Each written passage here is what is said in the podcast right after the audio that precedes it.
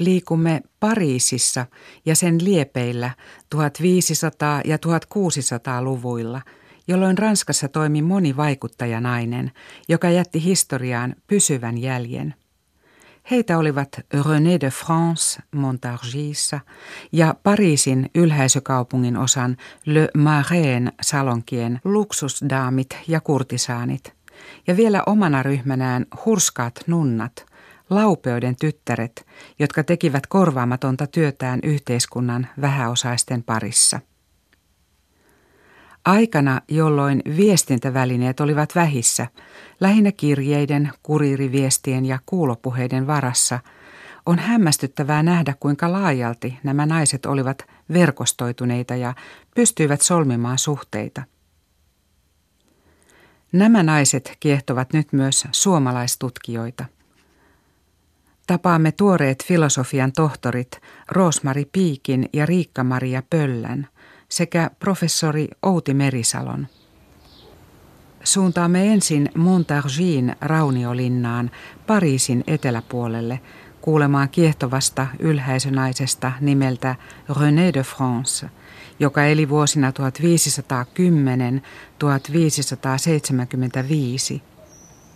Hänet tunnetaan myös italialaisella nimellä Renata di Francia – koska hän vietti huomattavan ajan elämästään Ferrarassa, Italiassa, avioliitossa Desten herttuan kanssa.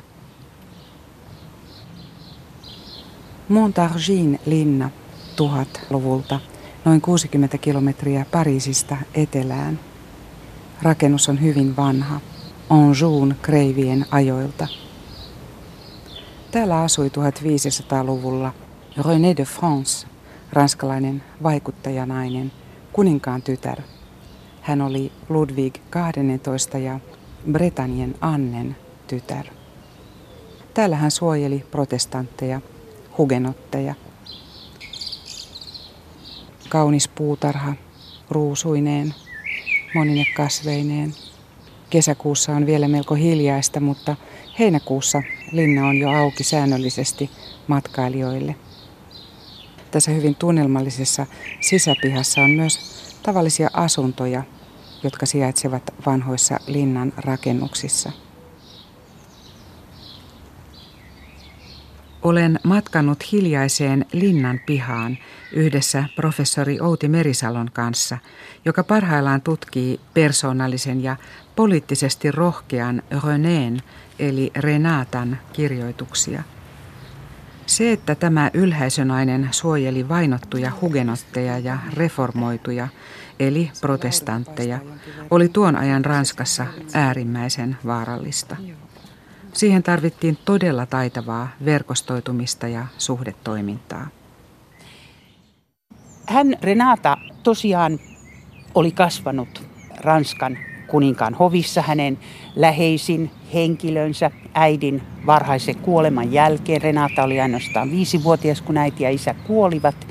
Oli Navarran kuningatar Margareta, Frans ensimmäisen vaikutusvaltainen, kultivoitunut ja myös uskonnollisesti hyvin suuresti kirkon uudistamisesta kiinnostunut nainen. Ja Margareta suojeli koko ikänsä evankelisia, toisin sanoen sekä luterilaisia että kalvinisteja Ranskan kuningaskunnassa. Ja hänellä oli ilmeisesti jopa tällainen idea, että kuninkaan voisi saada käännytetyksi reformaation puolelle ja kuningas voisi johtaa Ranskan kirkon reformaatiota. Näin ei käynyt, mutta Margareta teki parhaansa ja ennen kaikkea nämä ideat sitten välitti Renatalle. Ja kun Renata sitten 1520-luvun lopulla naitetaan Ferraraan. Hän matkustaa sinne 155 ranskalaisen seuralaisen kanssa ja luo Ferraran herttuan hoviin tällaisen heterodoksisen, kaikenlaista reformatorista toimintaa edistävän piirin. Ja hän onnistuu suojelemaan hyvin monia, niin ranskalaisia kuin italialaisiakin, reformoituja eri suuntausten edustajia. Hänen luonaan käy Calvin. Hän antaa turvapaikan sellaiselle protestanttiselle kirjanpainajalle kuin Antonio Bruccioli, joka itse kääntää raamattua italiaksi. Hän antaa turvapaikan runoilija Clément Maholle, joka joutuu pakenemaan 1530-luvulla Ranskasta. Eli hän on tällaisen verkoston keskipiste. Ja tämä on tietenkin hänen sitten aviomiehelleen poliittisesti tavattoman hankalaa. Avioliitto ei ole onnellinen, siitä syntyy paljon lapsia, mutta puolisot eivät tule toimeen keskenään. Heillä ei ole lainkaan samanlaisia uskonnollisia ja poliittisia ideaalejakaan. Renata selvästi sekä käyttää hyväkseen näitä ranskalaisia yhteyksiään, että sitten ajaa Ranskan etua tässä Italian poliittisessa tilanteessa. Tämä ei lainkaan mielitä hänen aviomiestään suurimman osan aikaa. Ja tämä noin 30-vuotinen sota sitten päättyy 1550-luvun lopulla, kun mies kuolee. Renata muuttaa siinä vaiheessa takaisin Ranskaan. Hän asettuu tänne Montargin linnaan ja luo tänne sitten tällaisen protestantteja suojelevan ympäristön. Renata on itse Pärttylin yönä elokuussa 1572 Pariisissa. Hänelle olisi voinut käydä huonosti, niin kuin kävi protestanttiselle korkea-aatelistolle siellä ja muualla Ranskassa. Mutta koska hänen tyttärensä Anna Deste on toisessa avioliitossa jo merkittävän katolilaisen johtajan Nemurin Hertuan kanssa, tämä vävypoika pitää huolen siitä, että René, Renata voi palata tänne Montarchiin. Ja täällä hän sitten elää kuolemansa asti 1575, yrittäen tehdä parhaansa protestanttien suojeluun. Hän luovuttaa suurimman osan omaisuuttaan lapsilleen niin, että hänen viimeiset vuotensa eivät täällä olleet varmaankaan kovin myönteiset. René de France oli rohkea nainen, kun hän uskalsi suojella protestantteja tai hugenotteja. Että hän mm-hmm. otti kuitenkin tiettyjä riskejä ja hänenhän oli pakko ulkoisesti esiintyä katolisena. Kyllä. 1554 Renata itse joutui inkvisition kouriin. Hänet jopa vangittiin ja hän joutui virallisesti luopumaan tästä vääräuskoisuudestaan ja käymään messussa ja esiintymään katolilaisena. Mutta nä, tässä, tässä suhtautumisessa hän noudatti sellaista politiikkaa, joka monilla ranskalaisilla ja varsinkin italialaisilla protestanteilla oli. Ulkoisesti mukaudutaan katolilaisuuden vaatimuksiin, mutta salaisesti ollaan protestantteja ja noudatetaan protestantismin periaatteita. Ja tätä kutsutaan nikodemolaisuudeksi ja tietenkin tällaista suhtautumista monet kritisoivat.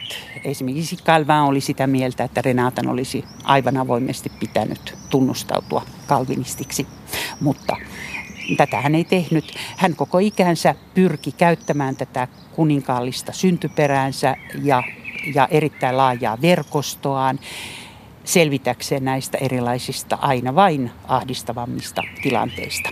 Ja Ranskassahan sitten 1562 ihan sinne 1589 asti jatkuvat nämä uskonsodat katolilaisten ja hugenottien kesken. Kunnes Henrik IV, protestanttien johtaja, ainakin virallisesti luopuu katolilaisuudesta. Väitetään, että hän sanoi, että Pariisi on messun arvoinen – ja 1594 hän saa sitten valtakunnan rauhoitetuksi. Hänestä tulee kaikkien ranskalaisten kuningas, mutta hän ei hylkää näitä uskon veljiään ja niinpä protestanteille sitten, sitten ennen kaikkea heidän heidän suojakseen hän antaa tämän Naantin ediktin 1598, joka on hyvin varhainen eurooppalainen suvaitsevaisuuden monumentti.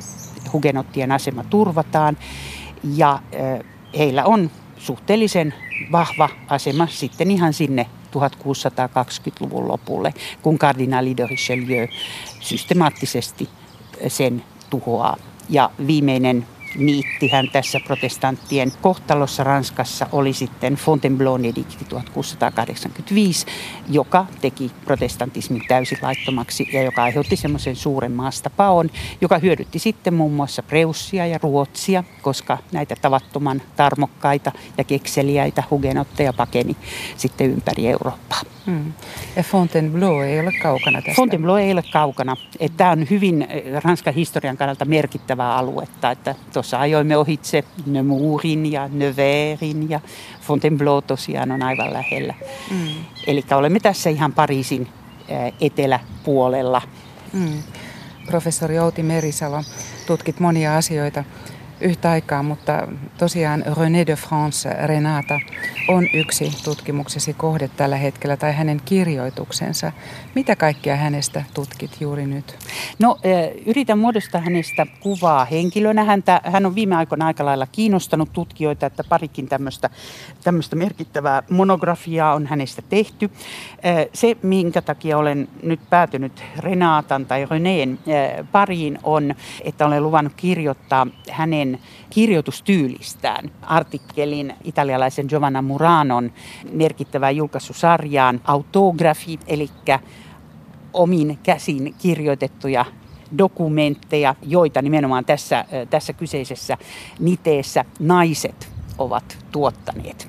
Nythän tietenkin tämmöinen korkea kuninkaallinen henkilö, hänellä oli kirjureita ja sihteereitä, jotka kirjoittivat tietenkin kaiken tarvittavan, mutta Poikkeustapauksissa sitten myöskin tällaiset korkeat henkilöt saattoivat itse kirjoittaa tietyssä kontekstissa, kun oli tarpeeksi intiimiä ja niin edelleen. Saattoivat kirjoittaa itse sitten ja Renatalta on säilynyt muutamia tällaisia selvästi itse kirjoitettuja ja ne kertovat, se hänen kirjoitustyylinsä, joka on tällainen humanistinen kursiivi, kertoo siitä, minkälaisen kasvatuksen hän oli Margareta Navaralaisen johdolla saanut siellä Ranskan hovissa. Eli hän oli perehtynyt latinaan, hän oli perehtynyt kreikkalaiseen kirjallisuuteen ja hän, hänelle oli opetettu tätä tavaramerkkiä, joka oli tämä humanistinen kirjoitus. Ja hyvin kaunista ammattimaisen oloista humanistista kirjoitusta. Hän on näissä, näissä autografeissa kirjoittanut, jotka olen nähnyt. Se näkyy myöskin hänen allekirjoituksessaan niissäkin dokumenteissa, jotka sihteerit ovat laatineet vaikkapa goottilaisella kursiivilla tai, tai jollain muulla kirjoituksella.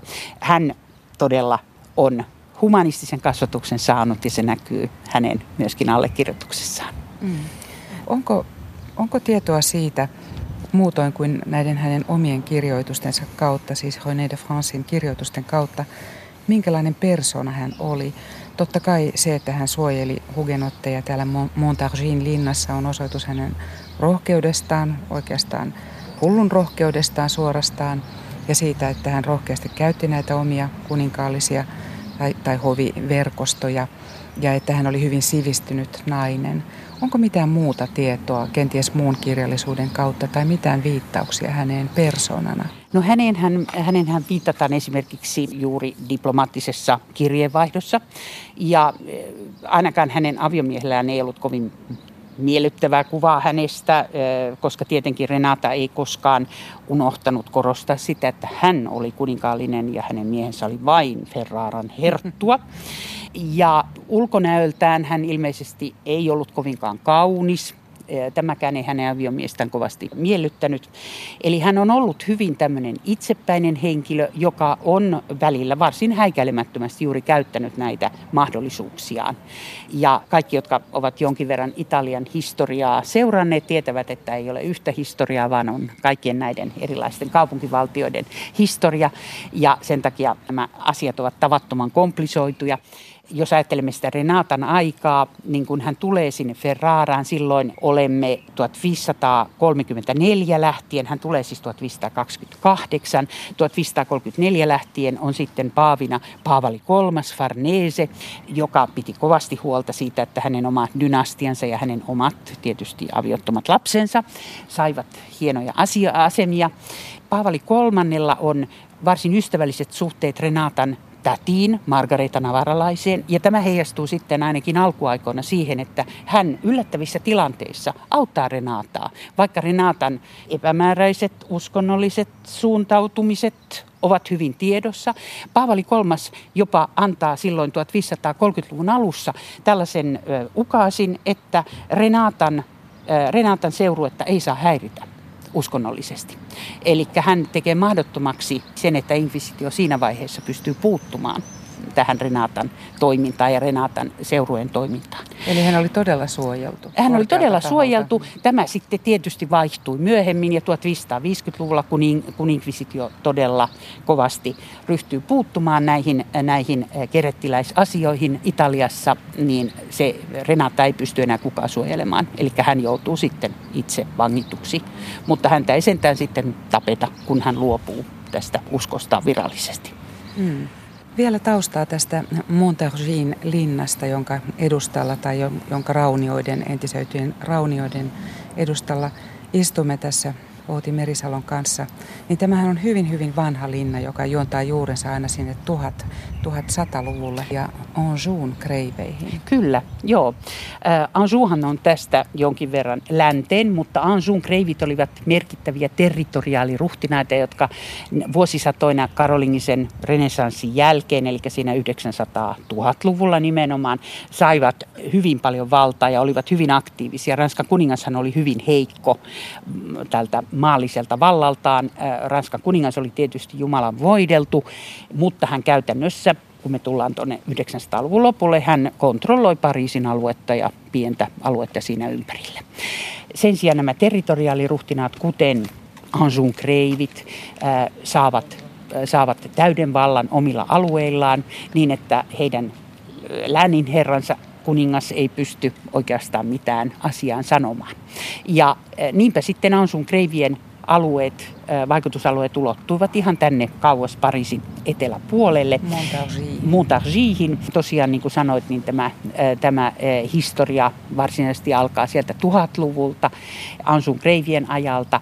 Ja sitten tätä linnaa kehitetään. Kun Renata saapui tänne 1550-luvun lopulla, tämä oli varsin huonossa kunnossa, hän restauroi niin, että tästä tuli oikein mahtava linnoitus ja näemme kuvissa, joita on tehty sinne 17, vielä 1700-luvulla, 1800-luvun alussa, että tämä oli mahtava puolustusyksikkö. Linna sitten siirtyy keskiajan lopulla tosiaan Ranskan kuninkaalliselle perheelle jälleen eh, ja sen kautta Renatakin sitten sen saa. Ja myöhemmin Ludwig 14 kuoltua 1700-luvun alussa sitten nimenomaan Orleanin haaralle, Orleanin herttuoille. Ja sitten tulee vallankumous 1789. Orleanit jonkin verran sinnittelevät pitempään kuin monet muut kuninkaallisen perheen jäsenet, mutta linna joutuu heiltä pois ja omistaja 1800-luvun alussa päättää purkaa linnan. Eli 1809 alkaa linnan systemaattinen purkaminen, joka kestää 20 vuotta ja se selittää tämän jäännösten vähäisyyden. Kuitenkin tämä on kaunis kokonaisuus nyt, kun on tehty nämä restaurointityöt ja Kyllä. tuolta alempaa kylästä Joo. tai kaupungista on Joo. parempi kokonaisnäkymä tähän näin linnaan, on. että täällä kannattaa Joo. kyllä pistäytyä ihan René de Francein takia. Kyllä, ehdottomasti. Montargin rauniolinnan puutarhasta siirrymme Pariisiin, jossa kukoisti 1600-luvulla naisten ylläpitämien kulttuuri- ja kurtisaanisalonkien verkosto. Lisäksi siellä vaikutti sisaryhteisö, laupeuden tyttäret – nunnat, jotka tekivät yhteistyötä ylhäisönaisten kanssa vähävaraisten ja sairaiden auttamiseksi. Kaikista näistä aktiivisista, karismaattisista naisista erityisesti kolme, kultivoitunut aatelisrouva ja kirjailija Madame de Sévigné, lujatahtoinen johtajanunna Louise de Marillac sekä asiakaskuntaansa kohtaan äärimmäisen valikoiva – luksuskurtisaani Ninon de L'Enclos ovat herättäneet kahden nuoren suomalaisen historioitsijan mielenkiinnon.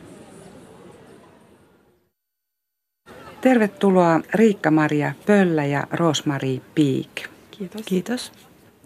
Olette molemmat tuoreita filosofian tohtoreita. Rosmarie Piik väittelit vuonna 2015 ja, ja Riikka-Maria Pöllä vuonna 2017. Eli tutkimus on tuoretta ja johtanut myös siihen, että te löysitte toisenne tutkijoina ja ystävinä näiden väitöskirjojen kautta. Näin ymmärsin. Jäljet johtavat professori Laura Kolbeen, jonka tutkijaseminaarissa me kumpikin oltiin. Me kumpikin muistetaan, että ennen kuin me todella tavattiin, niin Laura oli kummallekin meistä vinkannut, että hei, nyt on ihan sama aikakautta ja samaa siis kulttuuripiiriä tutkiva toinenkin tutkija tässä seminaariryhmässä, että teidän kannattaisi tavata. Ja niinhän me sitten tavattiin. Me tavattiin ja pidin sinusta, Roosa, saman tien. Niin, kuin myös. Mm. Tässähän liikutaan 1600-luvun Pariisissa, joka on varsin kiehtova maailma ja siellä ennen kaikkea naisten maailmassa, taustaltaan hyvin erilaisten naisten piirissä. Rosmarie Peak, sinun väitöskirjasi vuonna 2015, väitöskirjan aihe oli katolisen Le Filles de la Charité, eli Laupeuden tyttäret naisyhteisön ihmiskuva 1600-luvun Ranskassa. Ja väitöskirjan nimi on The Daughters of Charity and Moral Management in 17th Century France, Creating Conservative Catholics – Securing Survival. Miten sen taakse kätkeytyy? Otsikko on se mun keskeinen tutkimustulos ja, ja kuvaus siitä väitöskirjan sisällöstä, tavoitteista ja sisällöstä ja, ja loppupäätelmistä oikeastaan.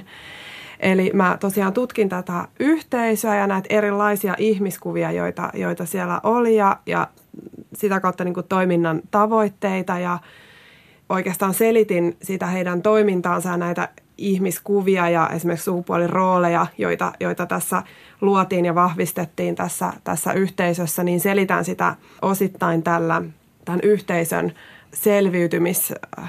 Niin strategiana. Ja sitä kautta sen takia siinä on tämä, tämä uh, Securing Survival-osio siinä. Eli, eli katson, että, että tällä yhteisöllä oli tässä ajassa ja tässä paikassa – Äh, hieman haastavaa ja oli haastava tosiaan tämä konteksti ja, ja sitten tämä nämä tämmöiset niin kuin roolin muokkaukset ja, ja ihmiskuva ylipäänsä niin liittyy sitten myös siihen, että miten he saivat sanomansa parhaiten läpi siinä yhteisössä ja, äh, ja sillä tavalla niin kuin tukea sille missiollensa, että mitä, mitä tämmöisen niin kuin uskonnollisen yhteisön sisällä tapahtuu, tällaista – moraalista managerointia, siis muokataan mm. ihmistä tiettyyn suuntaan ja sitten toisaalta muokataan niitä, kun tämä oli tämmöinen hyvän tekeväisyyteen perustuva tai, tai hyvän tekeväisyyttä harjoittava yhteisö, mm. niin myös, että millä tavalla he koitti muokata sitten näitä avun vastaanottajien moraalia ja ylipäänsä sitä, millaisia he on ihmisinä, ihmiskuva ja se agenda siinä taustalla voi sanoa nimenomaan, että se on konservatiivinen ja sen takia tässä on tämä konservatiivinen tässä, tässä otsikossa. Eli mitään uutta ja innovatiivista ei suinkaan näihin ihmiskuviin liittynyt, vaan toisteltiin tällaista keskiajalta jo kumpuavaa, myöhäisantiikista kumpuavia tällaisia ajatuksia, että millaista on hyvä elämä ja millaista on, millainen on hyvä kristitty ja millainen on hyvä nainen ja erityisesti kristitty nainen. Ja Tämä sana moraalikin, niin sehän on paljon laajempi kuin se merkitys, joka me annetaan nykyaikana moraalille, jolla ehkä ajatellaan enemmän tällaista eettistä vastuuta omista toimista, mutta se moraali ja varsinkin ranskan moral niin viittaa myös siihen henkisyyteen ja enemmän siihen, tai laajemmin ihmisenä olemiseen, eikö totta? Siis nimenomaan, kyllä, kyllä. Ja tässä yhteisössä niin kyllä se oli aika laaja se, ne ihmisyyden eri osa ihmisenä olemisen eri osa-alueet, joihin he pyrkivät vaikuttamaan kertomaan ihmiselle sekä niille, jotka liittyvät tähän järjestöön, näille sisarille, että sitten näille köyhille, joita he auttoivat kertomaan, että millaista on kunnollisen kristityn elämä, niin se oli nimenomaan, miten käyttäydytään, miten puhutaan, miten katsotaan, miten pukeudutaan. Ja hehän pystyvät myös vaikuttamaan hyvin laajasti Ranskassa, koska sitten alku, aluksi heillä oli tosi vaikeaa tällä yhteisöllä, mutta sitten hän lähti nousukiito, mieletön suosio, levisi ympäri Ranskan. He olivat tosi voimakkaita mielipidevaikuttajia. Kun mä nyt katsoin tosiaan näiden tätä arvo, arvomaailmaa ja tätä moral managementia, moraalista ohjausta, mitä he harjoitti arvomaailmaan siihen liittyen, niin voidaan sanoa, että konservatiiviset tuulet kyllä puhalsivat voimakkaasti 1600-luvun alkupuolella Ranskassa ja, ja, ja kyllä myöhemminkin. Aikakautena, jolloin tapahtui paljon ja Eurooppa eli jälleen kerran suurta vuosisataa. Ja monet näistä vaikutuksista vielä tuntuvat tänäkin päivänä ja heijastuvat tähän yhteiskuntaan. Ja se, mikä näissä molemmissa väitöskirjoissa teidän molempien tutkijoiden kohdalla, Rosmari Piik ja Riikka-Maria Pöllä, on kiinnostavaa, on se, että teillä on tämä historian popularisointi niin lähellä sydäntä. Kyllä. Riikka-Maria Pöllä, sinun väitöskirjasi otsikko Refashioning the Respectable Elite Woman in Louis XIV Paris, Madame de Sévigné and Ninon de L'Enclos. Pitkä otsikko ja siihen liittyy myös kaksi henkilönimeä. Niin miten tämän suomentaisit tai selittäisit suomalaisille kuulijoille? Ähm, mä olen yleensä selittänyt sen sillä tavalla, että mä rekonstruoin tällaisen niin 1600-luvun parisilaisen eliittinaisen. Se ei ehkä ihan mene tämän niin kuin yksi yhteen tämän otsikon kanssa suomeksi, mutta siis pääajatus tässä väitöskirjassani on ollut se, että aikaisemmat tutkijat on aina väittänyt, että tällaisen eliittinaisen ideaalin onet fam statuksen on ainoastaan voinut saada sellaiset elittinaiset, jotka olivat niin kuin sivellisiä ja äh, seksuaalisesti pidättäytyviä. Mutta sitten, sitten kun mä rupesin niin kuin tutkimaan ja menin syvemmälle Madame de Sevignien elämään. Mä huomasin, että häntä, häntä tituleerattiin onet fammeiksi koko hänen elämänsä. Sitten mä huomasin, että hänen elämänsä liittyi vahvasti tällainen kurtisaani, Ninon de Lanclos koska Nina de Lanclos oli sekä hänen miehensä että poikansa rakastajatar. Ja, uh-huh. Kyllä. Ja, ja siitä huolimatta, että tämä Nino de Lanclos eli tällaista ei-siveätä elämää, häntä elämänsä loppuvaiheessa kutsuttiin myös Onet Fammiksi. Ja sitten mä rupesin miettimään, että miten tämä on mahdollista – että on tämmöinen siveän naisen ideaali, mutta sitten meillä on tällainen kurtisaani, joka niin kuin myös saa tämän naisideaalin statuksen. Ja, ja sitten mä rupesin rekonstruoimaan tätä naisideaalia ja mä väitän väitöskirjassani, että täyttämällä elitti elämään kuuluvia erilaisia tämmöisiä kerroksia, kuten koulutuksen, sitten elämäntavan näissä Pariisin Hotel Particuliereissä. Sitten siihen liittyy olennaisesti myös tämä niin kuin ulkoinen olemus, eli pukeutuminen ja kauneus. Ja sitten naisen seksuaalisuus, kyllä, ja sives oli siinäkin hyvin korostettu, mutta jos sä jossain vaiheessa, kun sä olet elänyt tämmöistä ns. täydellistä elittielämää, sä hylkäät tämän niin kuin seksuaalisesti aktiivisen elämän, niin sä voit siitä huolimatta saada statuksen onet fammina. Mm. Onet, joka tarkoittaa kunnon tai kunniallinen. Tämä kunniallinen on tosiaan tärkeä tässä yhteydessä. Kyllä. Joo. Ja nyt näihin väitöskirjoihin kumpaiseenkin liittyy erittäin mielenkiintoinen henkilögalleria, nämä naiset. Että jos puhutaan hetki näistä naisista, että keitä he olivat. Madame de Sévigné, Louise de Marillac ja Ninon de L'Enclos.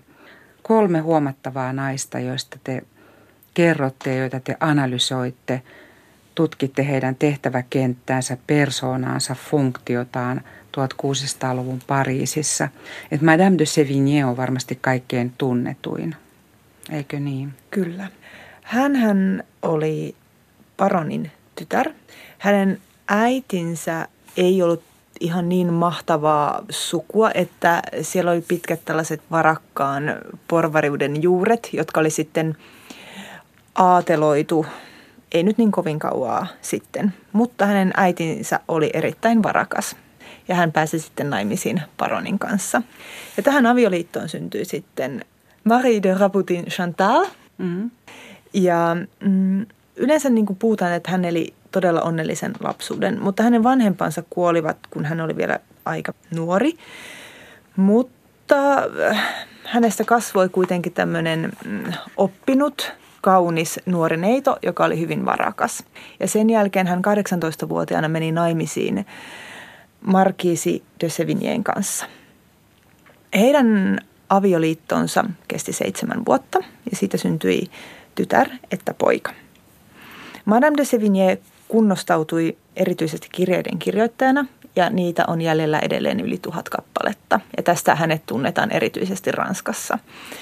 Madame de Sevigné tunnetaan myös siitä, että hän ei halunnut olla seksuaalisesti aktiivinen nainen. Toisin sanoen hän halusi olla erittäin siveä.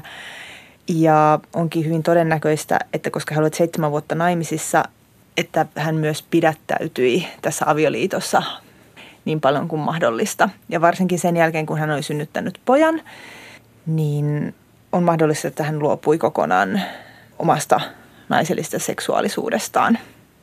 Mm. Tässä puhutaan aatelisista, tässä Kyllä. puhutaan yläluokasta. Madame de Sévigné oli, oli itse myös aatelinen syntyjään. Hän syntyi 1626. Kyllä. Ja minä vuonna hän kuoli?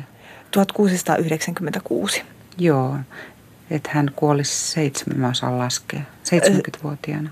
70-vuotiaana kyllä, että hän eli pitkän elämän. Niin ja aikakauteen nähden pitkän mm. elämän. Kyllä. Ja sitten kun hän jäi leskeksi, niin siltikään hän ei halunnut mennä uusiin naimisiin, vaikka äh, halukkaita olisi riittänyt. Mm. Mutta hänet hän tunnettiin ja tunnetaan myös kirjailijana, tuottelijana, kirjailijana tai kirjoittavana naisena. Kyllä, hän kirjoitti kirjeitä. Hän mm. ei ole julkaissut yhtään teosta, mutta ne hänen kirjeensä, ne ovat tyyliltään erittäin niin kuin helppolukuisia ja niissä on semmoista omaa pientä mm, ironiaa ja huumoria, että hän on aikansa kirjeiden kirjoittajien tällaista aatelia. Mm. Ja hän, hän kirjoitti aika rohkeastikin tiettyjä asioita, tietysti sen oman eleganssinsa ja verhonsa takana. Kyllä. Mutta kuitenkin, että hän uskaltautui 1600-luvun naisena aika, aika uusille vesille kirjoittajana.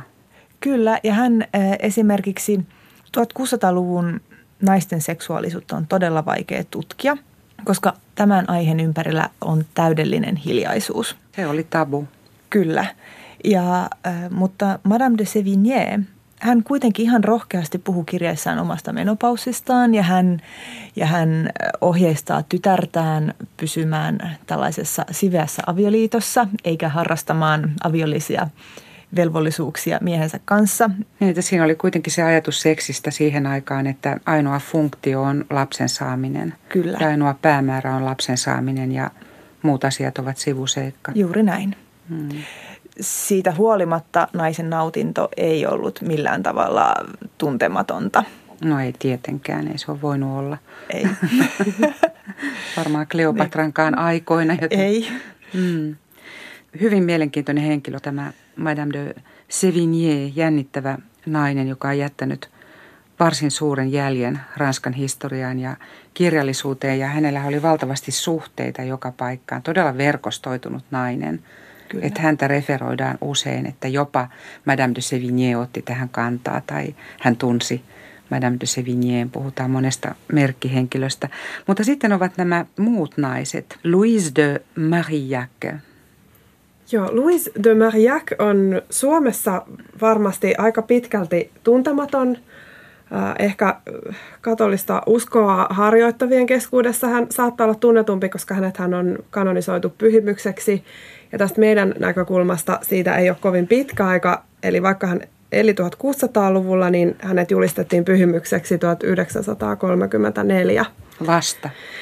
Vasta, vasta. Mm-hmm. Mutta siinä, siinä mielessä hän elää niin kuin tässä meidän ajassa, meidän tietoisuudessa juuri tämän niin kuin myöhäisen kanonisaation vuoksi. Ja hyvin voimakkaasti esimerkiksi Ranskassa, Italiassa hänet kyllä tunnetaan ja, ja hänellä hän on patsas omistettu Pietarin kirkossa mm-hmm.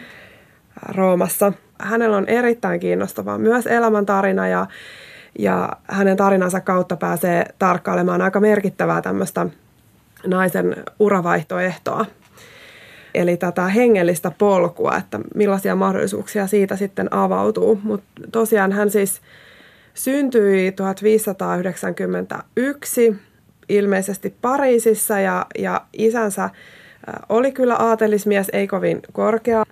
Ja koko tämä de Mariakin suku oli, oli aateloitu, eli ehkä muutama vuosikymmen vasta oli ollut aateloitu tämä suku, kun, kun Louis de Marillac syntyy. Ja tässä on heti tämmöistä vähän skandaalin kärryä tässä hänen syntymässään jo, koska, koska hän siis syntyi aviottomana lapsena. Hän siis silti siitä huolimatta, niin hän pystyi rakentamaan tämmöisen uran merkittävänä tämmöisenä katolisena uudistajana ja sääntökunnan perustajana ja hyvin tämmöisen niin oppineena naisena. Vaikka ilmeisesti hänen äitinsä nyt oli sitten joku tämmöinen piika, niin isä silti tytön synnyttyä, niin päätti hän ottaa osaksi sukua ja hänet lähetettiin, olikohan neli, nelivuotiaana, viisivuotiaana lähetettiin Puessiin äh, tämmöiseen dominikaaniluostariin, joka oli ihan tämmöinen ykköspaikka, mihin lähetettiin eliitin äh, lapsia, tyttäriä oppiin. Hänen, hänen tätinsä oli siellä, isän puolelta täti oli siellä nunnana.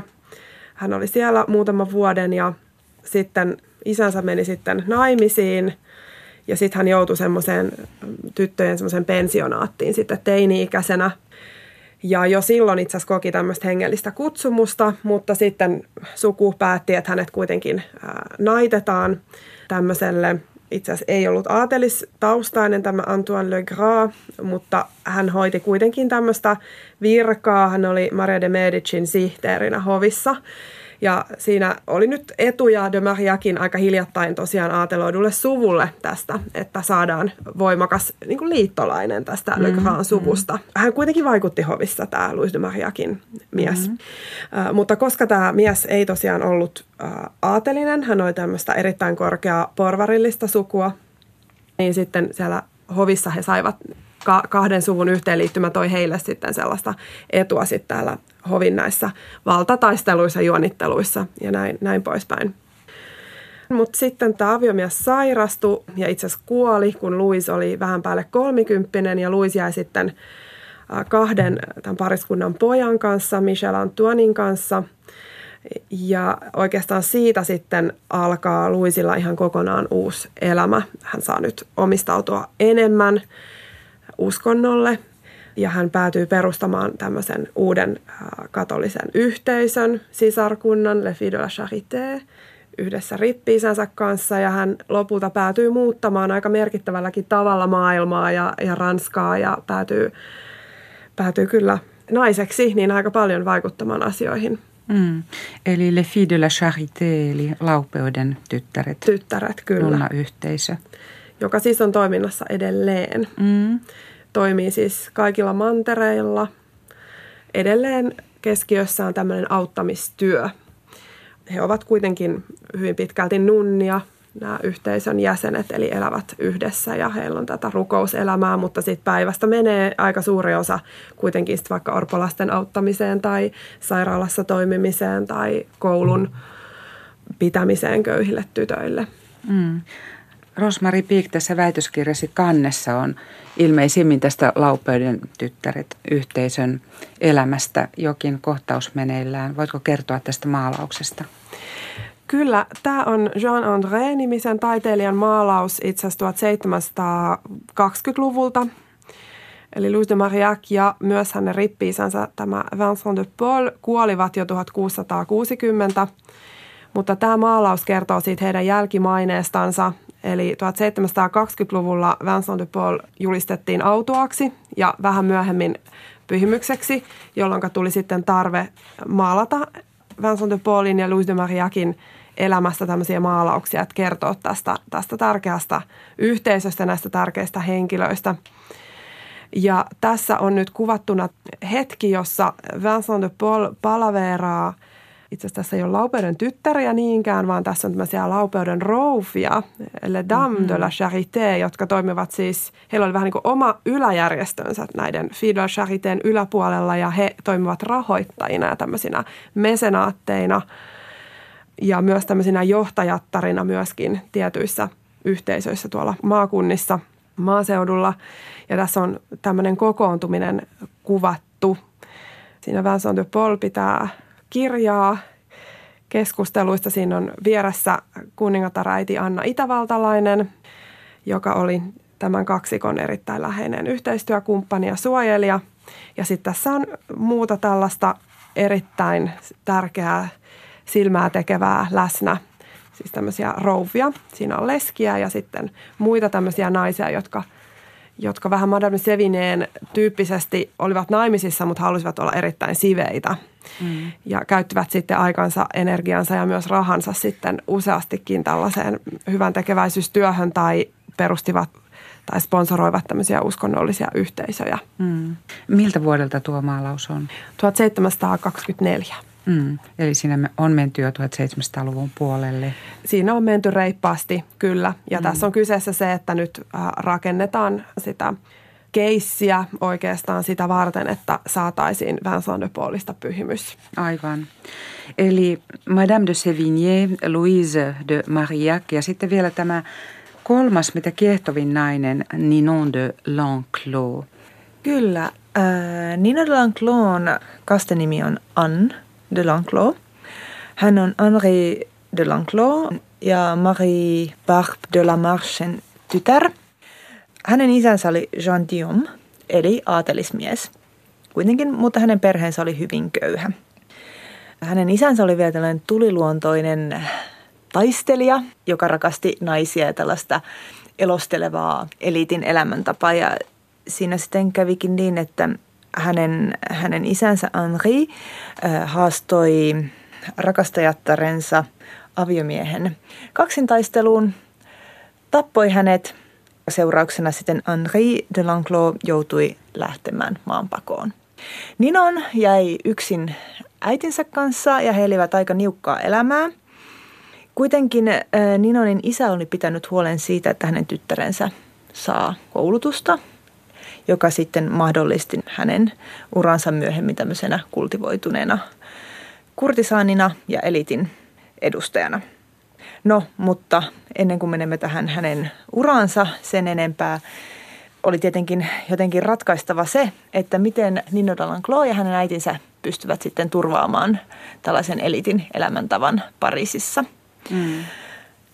Ei ollut mitenkään tavatonta, että tällainen elittiin kuuluva nuori tyttö päätyy kurtisaaniksi ja on hyvin todennäköistä, että Ninonin oma äiti usutti tyttärensä tähän ammattiin. Ei ole mitään tietoa, että missä iässä Nino de Lanclos on aloittanut nämä ensimmäiset, ensimmäiset maksulliset suhteet, mutta hän oli yhdeksänvuotias kun hän jäi äitinsä kanssa kahden. Ehkä hyvin nuorena. Eli hyvin nuorena. Todennäköisesti hän ensimmäinen, ensimmäiset kokeilut asiakkaiden kanssa ovat myös olleet ennen hänen niin sanottua aikuisuuttaan. Mutta äiti ei ollut kurtisaani? Ei. Että se tiedetään? Se tiedetään, hän ei ollut. Yksi vaihtoehto olisi tietenkin ollut mennä luostariin, mutta se ei näytä olleen vaihtoehtona missään tapauksessa. Madame de Sévigné näki itse esimerkiksi luostarikoulut vankilana mm-hmm. tytöille. Joten saattaa olla, että Nino Lanclon äidilläkin on ollut samanlaisia ajatuksia siitä paikasta. Ja kuten hän onnistui myymään tyttärensä aatelismiehille, se myös turvasi heidän elämäntapansa. Oliko heillä sitten jokin tietty paikka, vai se oma koti tai missä tämä kaikki tapahtuu? se tiedetään, että sitten kun Nino de Lanclos oli aikuinen, hän perusti oman salonkinsa ja täällä sitten tapahtui kaikki tämä, tämä käyttäisimmekö sanaa elostelu ja rakastelu. Mm. Niin.